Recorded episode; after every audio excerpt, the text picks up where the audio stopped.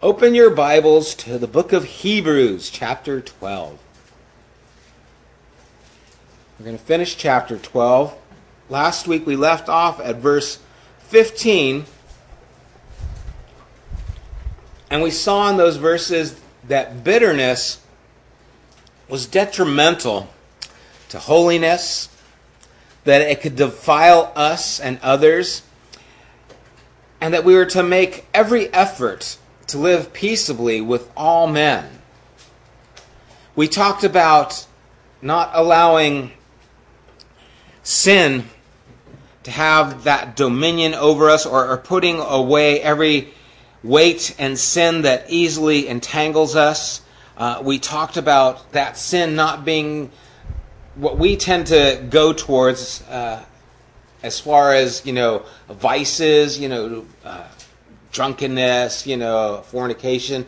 Um, it, it's inclusive of that, but it's actually more focused on lack of faith. It's lack of trust in God. And the sin that is talking about there is just having that doubt instead of having a life of faith that was the focus of chapter 11.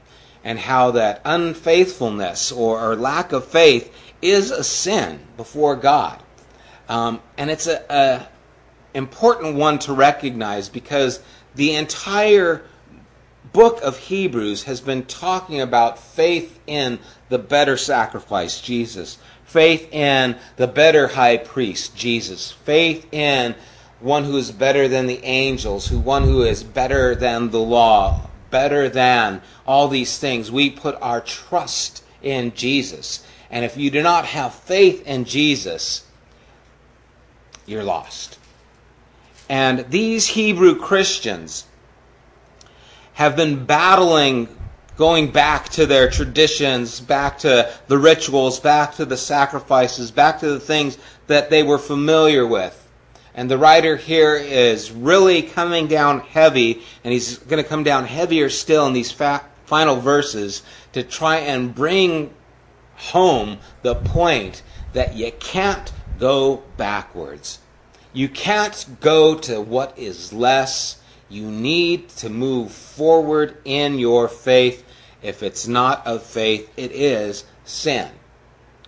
And so we saw that we are to live lives that are holy, to not allow bitterness to take root and, and, to grow within us, to cause trouble that would defile us, and the picture of bitterness you might see clearly in the prodigal son. Remember the prodigal son? The prodigal went and took his inheritance, his, his half of the inheritance, and he squandered it.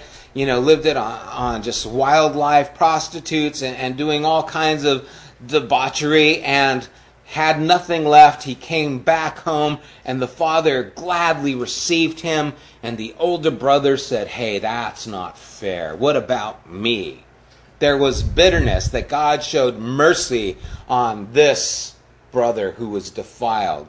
Well, that idea of bitterness can take root in any of us. And in these Hebrew Christians, it could take root in the fact that, you know, here we have been following the traditions of God throughout the years. We have a, a better place in the kingdom of God than those who haven't been obedient. We know more. We are higher in that hierarchy or in prestige having that idea of comparison is a dangerous, dangerous thing.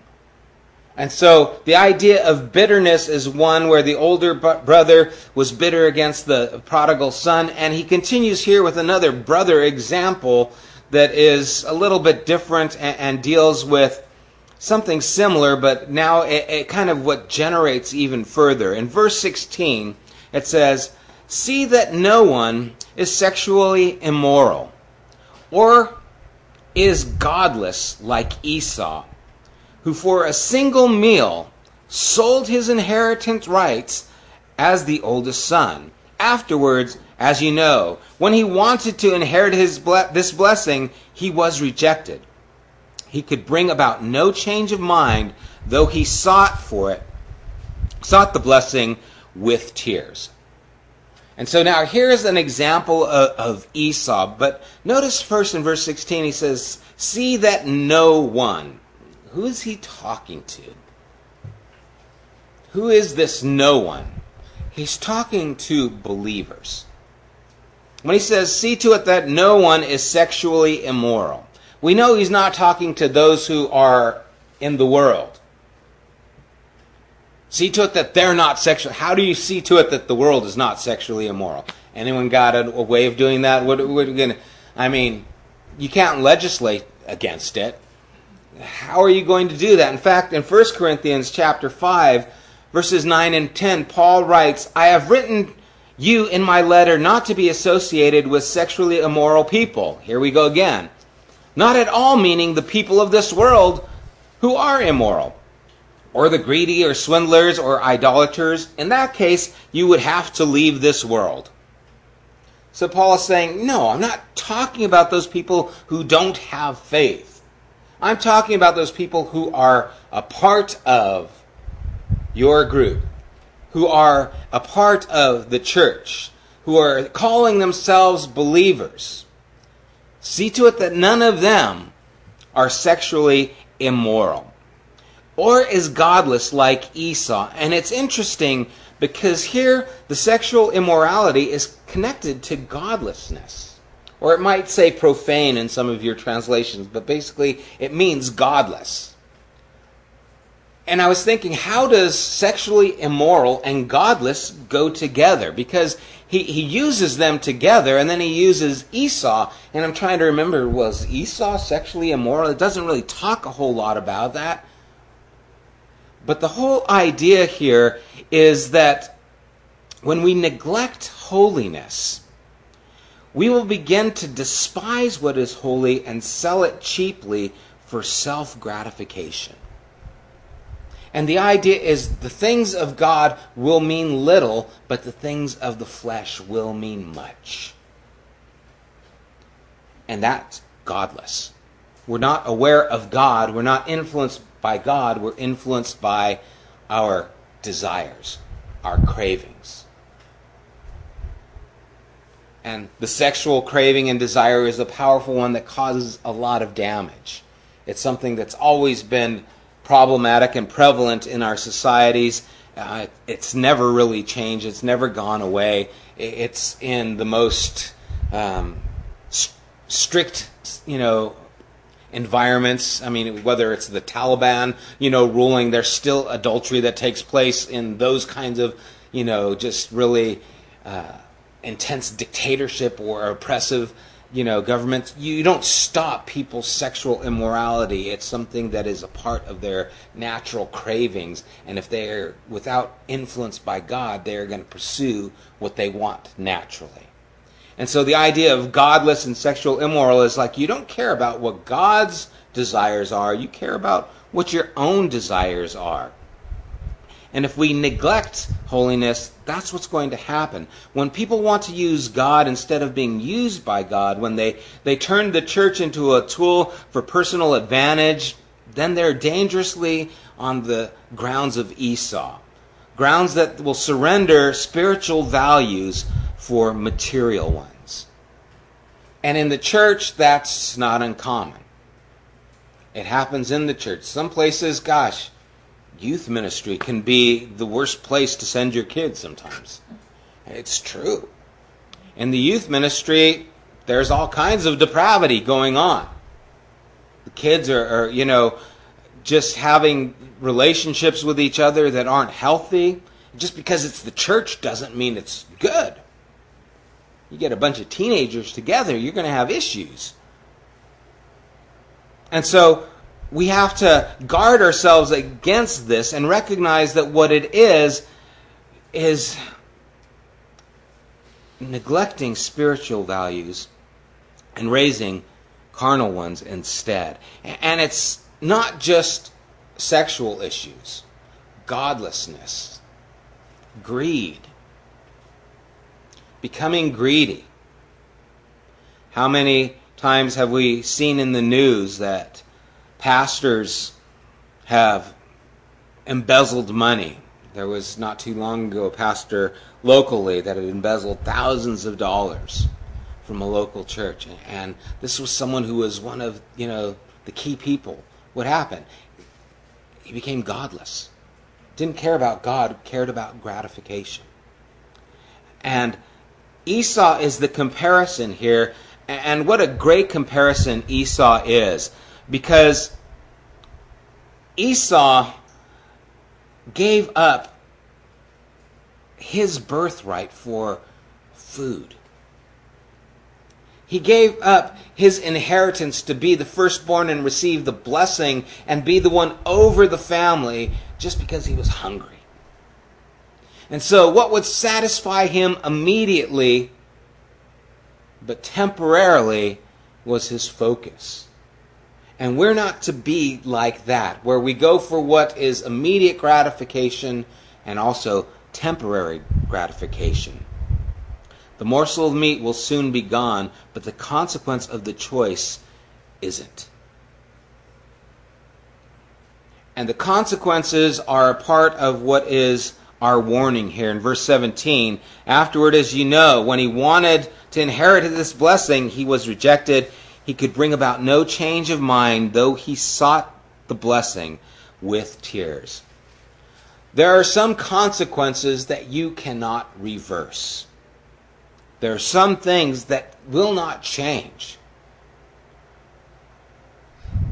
And you have to deal with those consequences. Now, some of them are not salvation related. In other words, some consequences you might endure and it might be result of sin, but it doesn't mean you've lost salvation or the grace of God. If someone gets pregnant, you know, out of wedlock, guess what? You're, you're having the baby. You can't, oh God, take the baby away.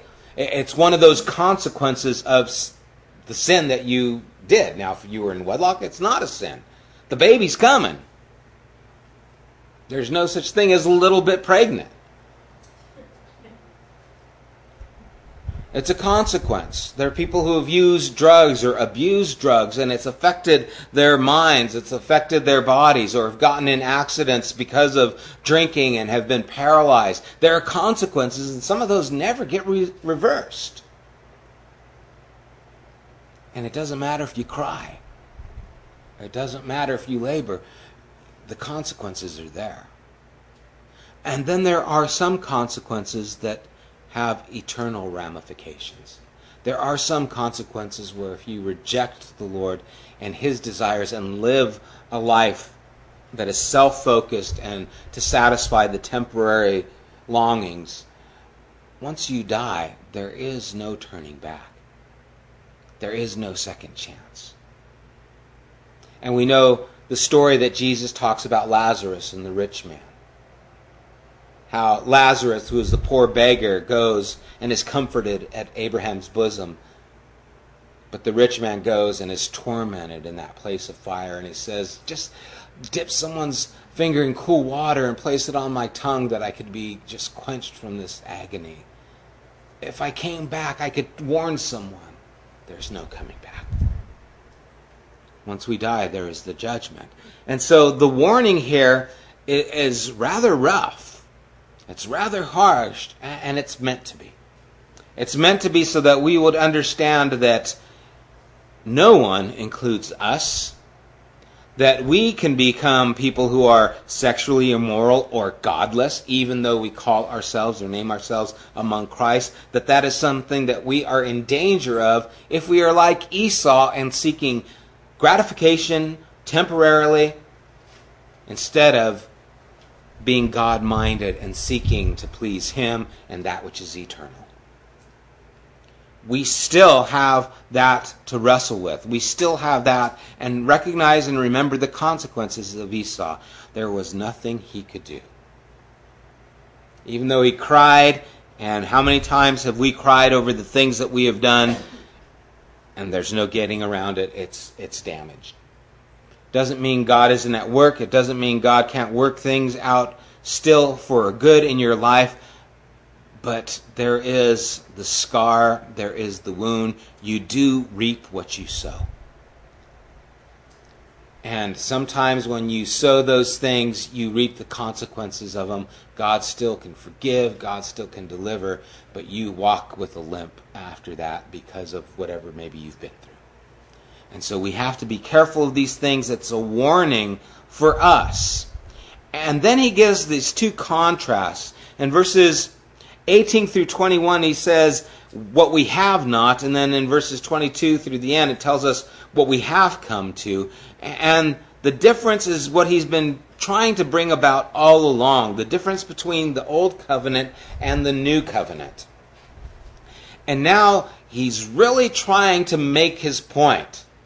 He's trying to put an exclamation on all of the things that he said on how important these things are. And in verse 18 it says, You have not come to a mountain that can be touched and that is burning with fire, to darkness, gloom, and storm, to a trumpet blast, or to such a voice speaking words that those who heard it begged that no further word be spoken to them, because they could not bear what was commanded.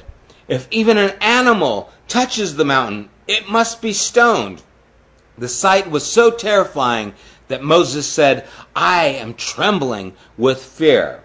And now he's saying, as frightening as this event was that took place back in Exodus at Mount Sinai, he's saying, as the gloom, the darkness, the thunder, and the voice, and all those things, as much as that was frightening, that was only a preparation for what is to come. And the point is here to, to really shake us to the seriousness, to be sober about what he's talking about here. Do you remember that picture? The people were terrified. They didn't want to get near the mountain. They didn't want God to speak anymore because it was just too much for them to bear. I was talking to my son yesterday, and he was telling me about a thunderstorm that took place there in North Carolina. And he was in the hangar where they work on the aircraft that he works on there. And he said that this lightning flashed right outside of them. He said it blinded everyone. It flashed and they just couldn't see a thing. And then when the thunder hit, it just shook everything. And he said the reaction to all the guys are like, oh my gosh. And I think one of the guys said, man, I believe now, or something. It was kind of like, you know, I repent. It was so overwhelming that it just shook them to fear, like, oh my gosh, this is too powerful for me. I, I remember earlier when I was younger, my brother and I, he was probably about 18, or no, he was younger than that. Um, anyway, we were sitting on, on the front steps. Over, there was an overhang and it was pouring and there was thunder and the same thing happened. He was sitting there smoking some cigarettes, you know, he's acting cool. And all of a sudden this lightning flash, bam, and it just shook the house. And I remember him taking his cigarettes and he threw them and he goes, I don't smoke anymore. he was like, oh man, it just scared him. It was too frightening for him. That awakening. And the Mount Sinai was one of those things. The place shook, God spoke, and it terrified them. Moses was afraid, and they were just like, don't go near the mountain. And the writer of Hebrews is telling us, as frightening as that was, it was preparation for the way of Christ. It was announcing what was coming. Announcing that even though that was temporary and brought strong warning, there was something deeper that was bringing even a deeper warning still. If that was the shadow, what is the genuine? And you see, understanding the holiness of God is something that escapes us. It's something that when we do have an awareness of it, it brings a holy fear. Work out your salvation with fear and trembling fear of the Lord is the beginning of wisdom. The idea of God is so holy, I cannot stand in his presence at all as I am is overwhelming and causes us, or should cause us, to tremble. And this picture on Mount Sinai caused them to tremble. But that was just a shadow. That was just preparing a way. That was a trumpet blast announcing the proclamation of the king who was coming. And if that was terrifying, what is it going to be? And so he comes to this crescendo now in verse 22. But you have come to Mount Zion to the heavenly Jerusalem, the city of the living God. You have come to thousands upon thousands of angels in joyful assembly, to the church of the firstborn whose names are written in heaven. You have come to God, the judge of all men, to the spirit of righteous men made perfect, to Jesus, the mediator of a new covenant and to the sprinkled blood that speaks a better word than the blood of Abel. They came to a mountain. You come to God. The mountain where God gave the law, you come to the mountain of God. And he gives this testimony, and this is supposed to open our eyes to what we are partakers of what our inheritance is, the magnitude of what it is we belong to. And if that was terrifying, what is this? What is it to be? How should it affect us? Well, it should get rid of sexual immorality and godlessness. It should shake us. It should get rid of bitterness. It should get rid of uh, doubt. It should get rid of that lack of faith. It should bring us to a place of holy awareness to God and all that surrounds us. And these things, they're just labeled on top of each other. The heavenly Jerusalem, the city of the living God, thousands upon thousands of the firstborn, or thousands of angels, joyful assembly to the church of the firstborn, whose names are written in heaven. You have come to God, the judge of all men to the spirits of righteous men made perfect, to Jesus. The last one he comes to is to Jesus, the mediator of a new covenant and of the sprinkled blood that speaks a better word. We just sang about that. Speaks a better word than the blood of Abel. And what he means by the blood of Abel is not Abel's blood that was spilled, it was the sacrifice that Abel made.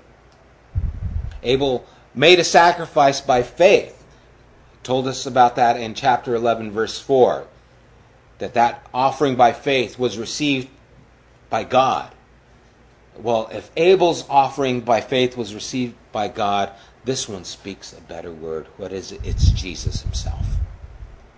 It speaks a better word that we can take it and hold on to that. Now this is something that we come to but you come to the mount of God. Now, you Hebrew Christians who want to identify yourselves with Moses and the law given by angels, with the priesthood that was handed down to Aaron,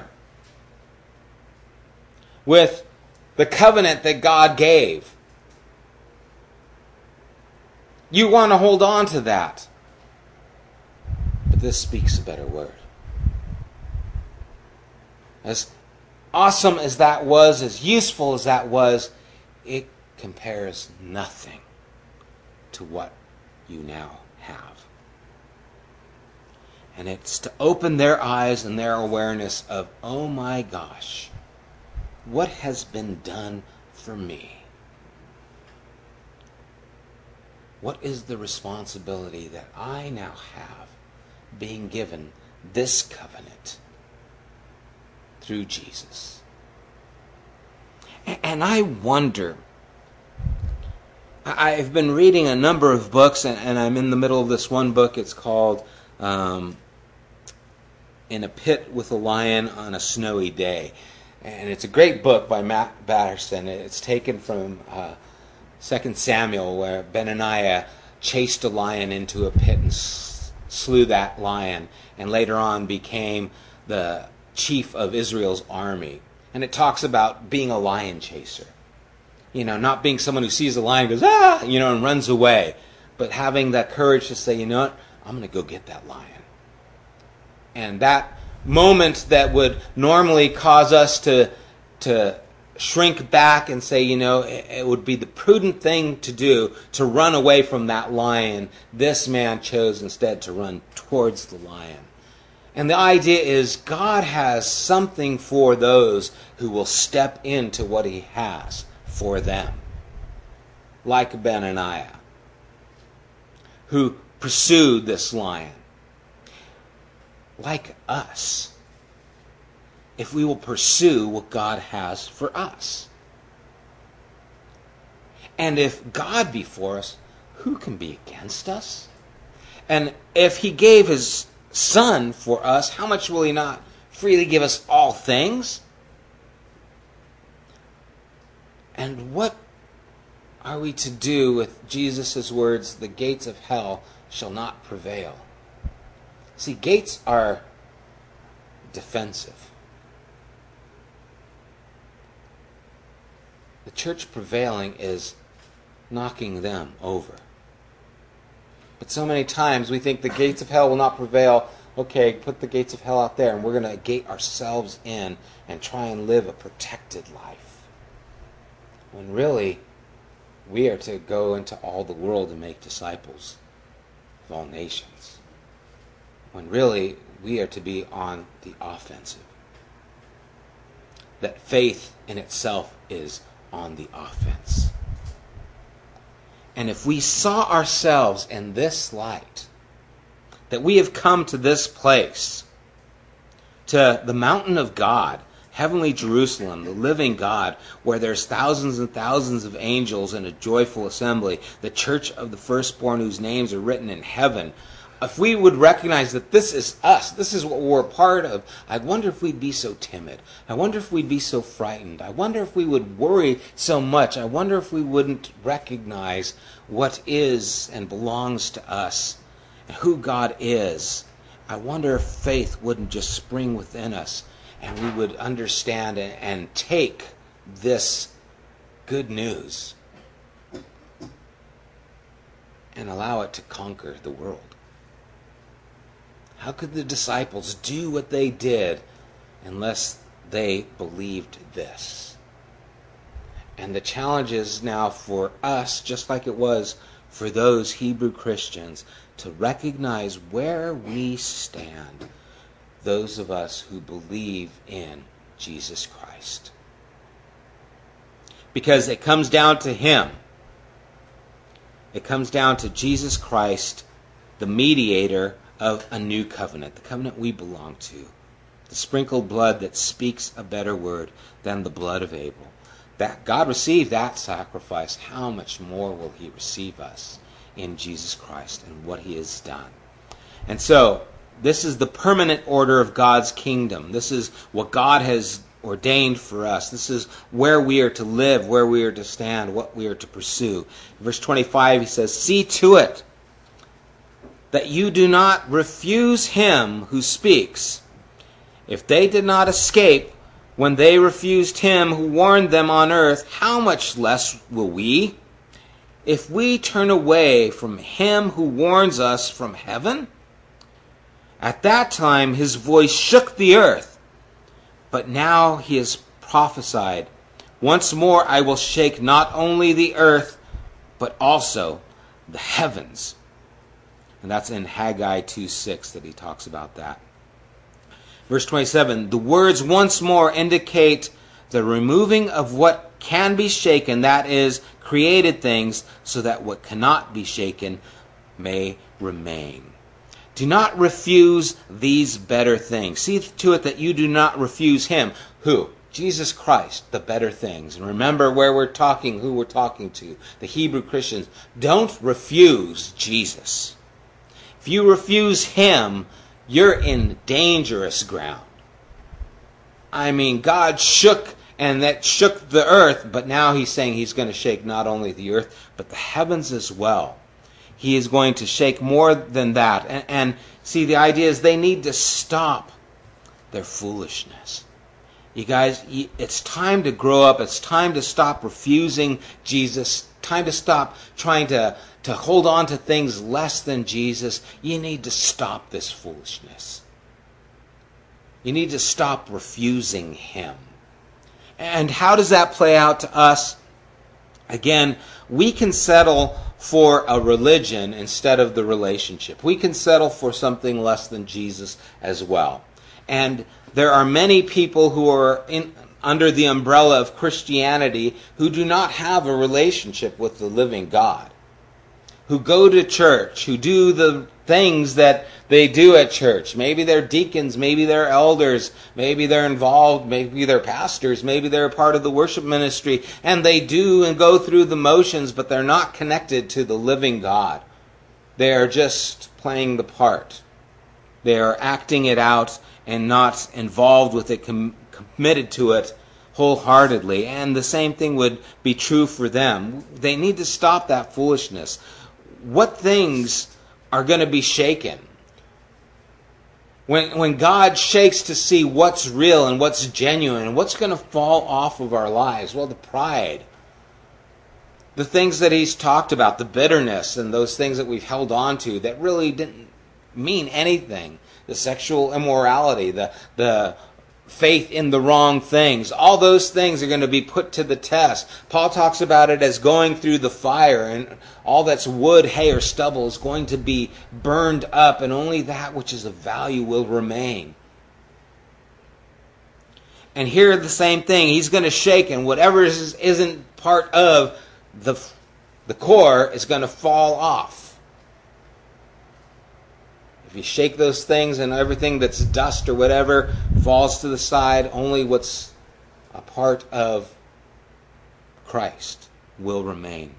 And you see, that's what will remain God, Christ, the church, holiness, love, those won't be shaken. And those who utilize them and are a part of them, who are connected to them, will remain as well. If we are connected to Christ, if we are connected to His love, if we are connected to His church, if we are connected to His holiness, then when things really shake, we will remain. And we need to strengthen those things that do remain and not strengthen the things that don't not put so much stock in things that aren't important, but put stock in the things that are. Now, what that means and how that plays out in our lives. What do you have faith in? Do you have faith in your job? Do you have faith in your husband, your wife? Do you have faith in your education? Do you have faith in your uh, bank account. All those things can be shaken. None of those things will remain. People you love may may die, may be sooner, might be later. Your bank account, it can d- diminish quickly. Your job, it can be lost. Heck, whole countries go under. What do you do when a nation goes under and you've had stock in it? you know, oh dear. What will remain? You see, none of those things are wrong. It's not wrong to have a wife, not wrong to have a husband, not wrong to have a savings account, good job, not wrong to have any of those things. But is your faith in those things for your life? How long do you see those things that last will last? See, there is something that lasts longer than that. What does it profit if we gain the whole world but we lose our soul? There's something that we need to invest in and strengthen that is eternal. There is a relationship with God that the writer here of Hebrews is trying to connect us to that we need to invest ourselves in. Allowing God to influence our lives and the things that we do. One of the things or a number of the things that this book was talking about that I'm reading, is people who had successful careers. And God spoke into their lives and said, I want you to do this, and it just seemed stupid. Why would you do that? You've got a good career. Well, I feel like God is asking me to step into this and to, to involve myself with this. One was to do a work in Africa, and he was a successful lawyer. And it talked about how he took this step and said, Well, I'm going to take some time away from my law firm and I'm going to go work with this camera crew of this organization that he didn't know about just because he felt God was pushing him in that direction. He ended up meeting the ambassador to this nation and, and just influencing so many people. Why? Because he did what was foolish, but what he felt God told him to do. Those are the things that we have to be willing to invest in. Those are the things that remain. You see, when he stands before God one day, God isn't going to say, Wow, you were a very successful lawyer. Good job, good job. Wow, you had a lot of money in your bank account. Good job. That's great. But God will be able to look at him and say, Wow, I asked you to do this and you did it. Good job. Well done. You involved yourself with things that I gave to you. Good job.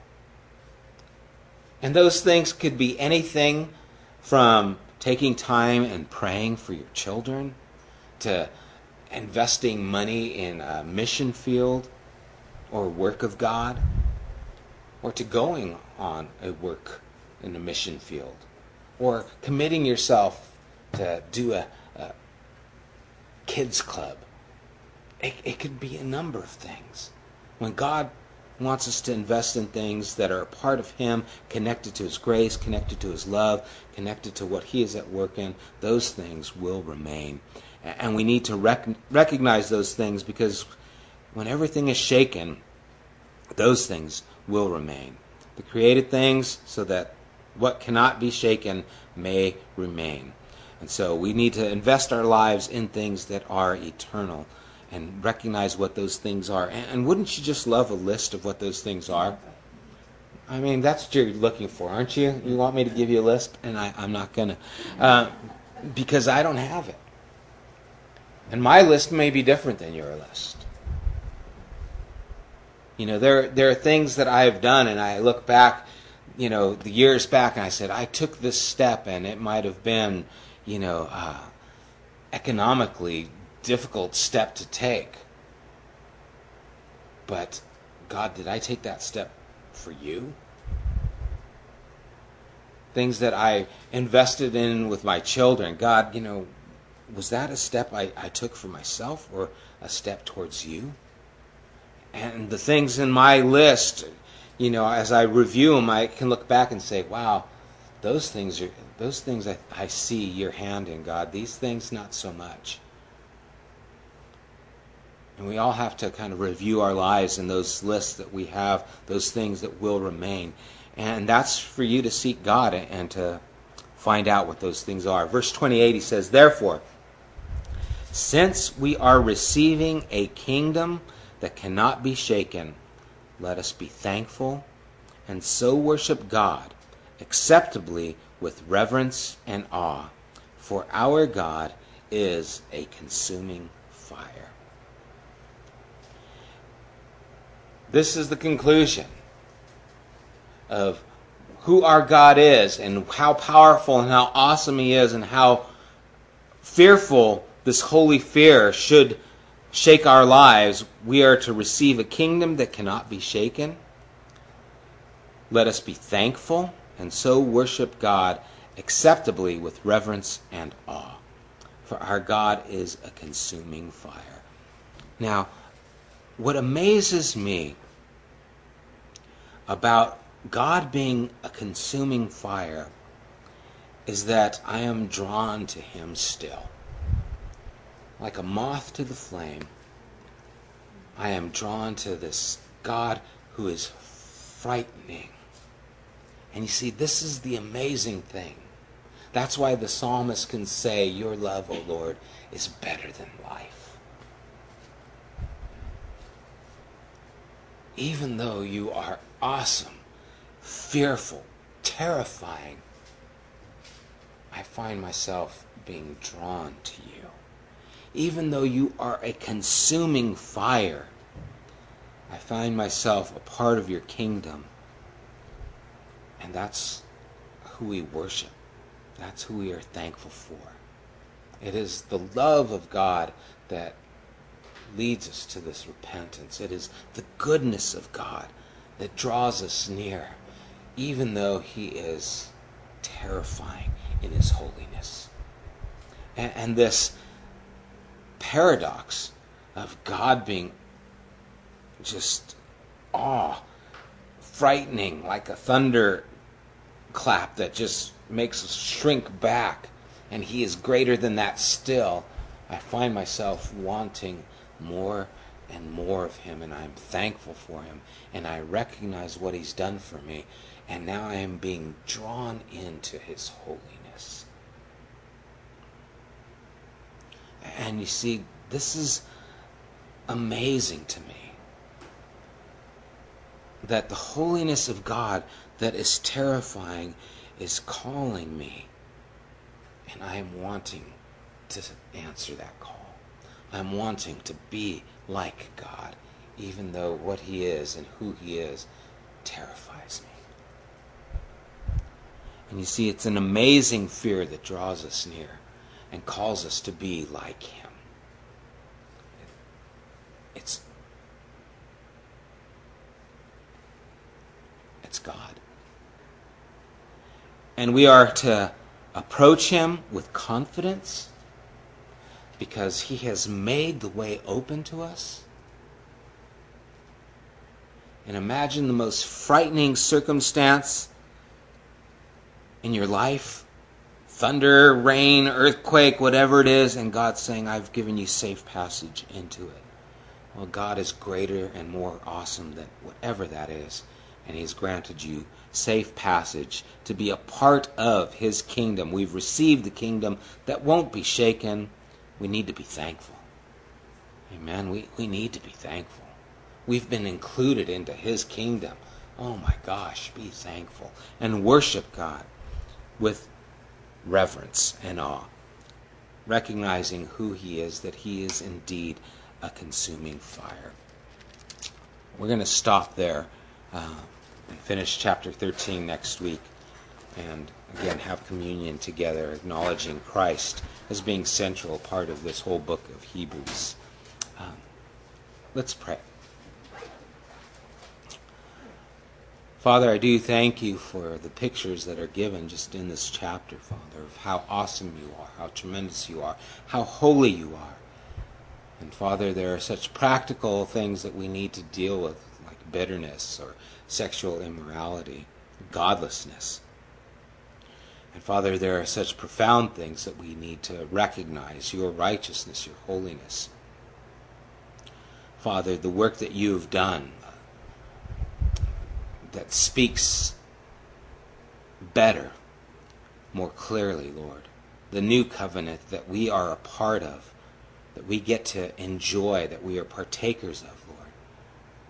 Father, to recognize in our own lives what things need to be shaken and what things will fall and what things we're holding on too tightly to and what things we're not holding on to tight enough. Father, work those things out in our lives.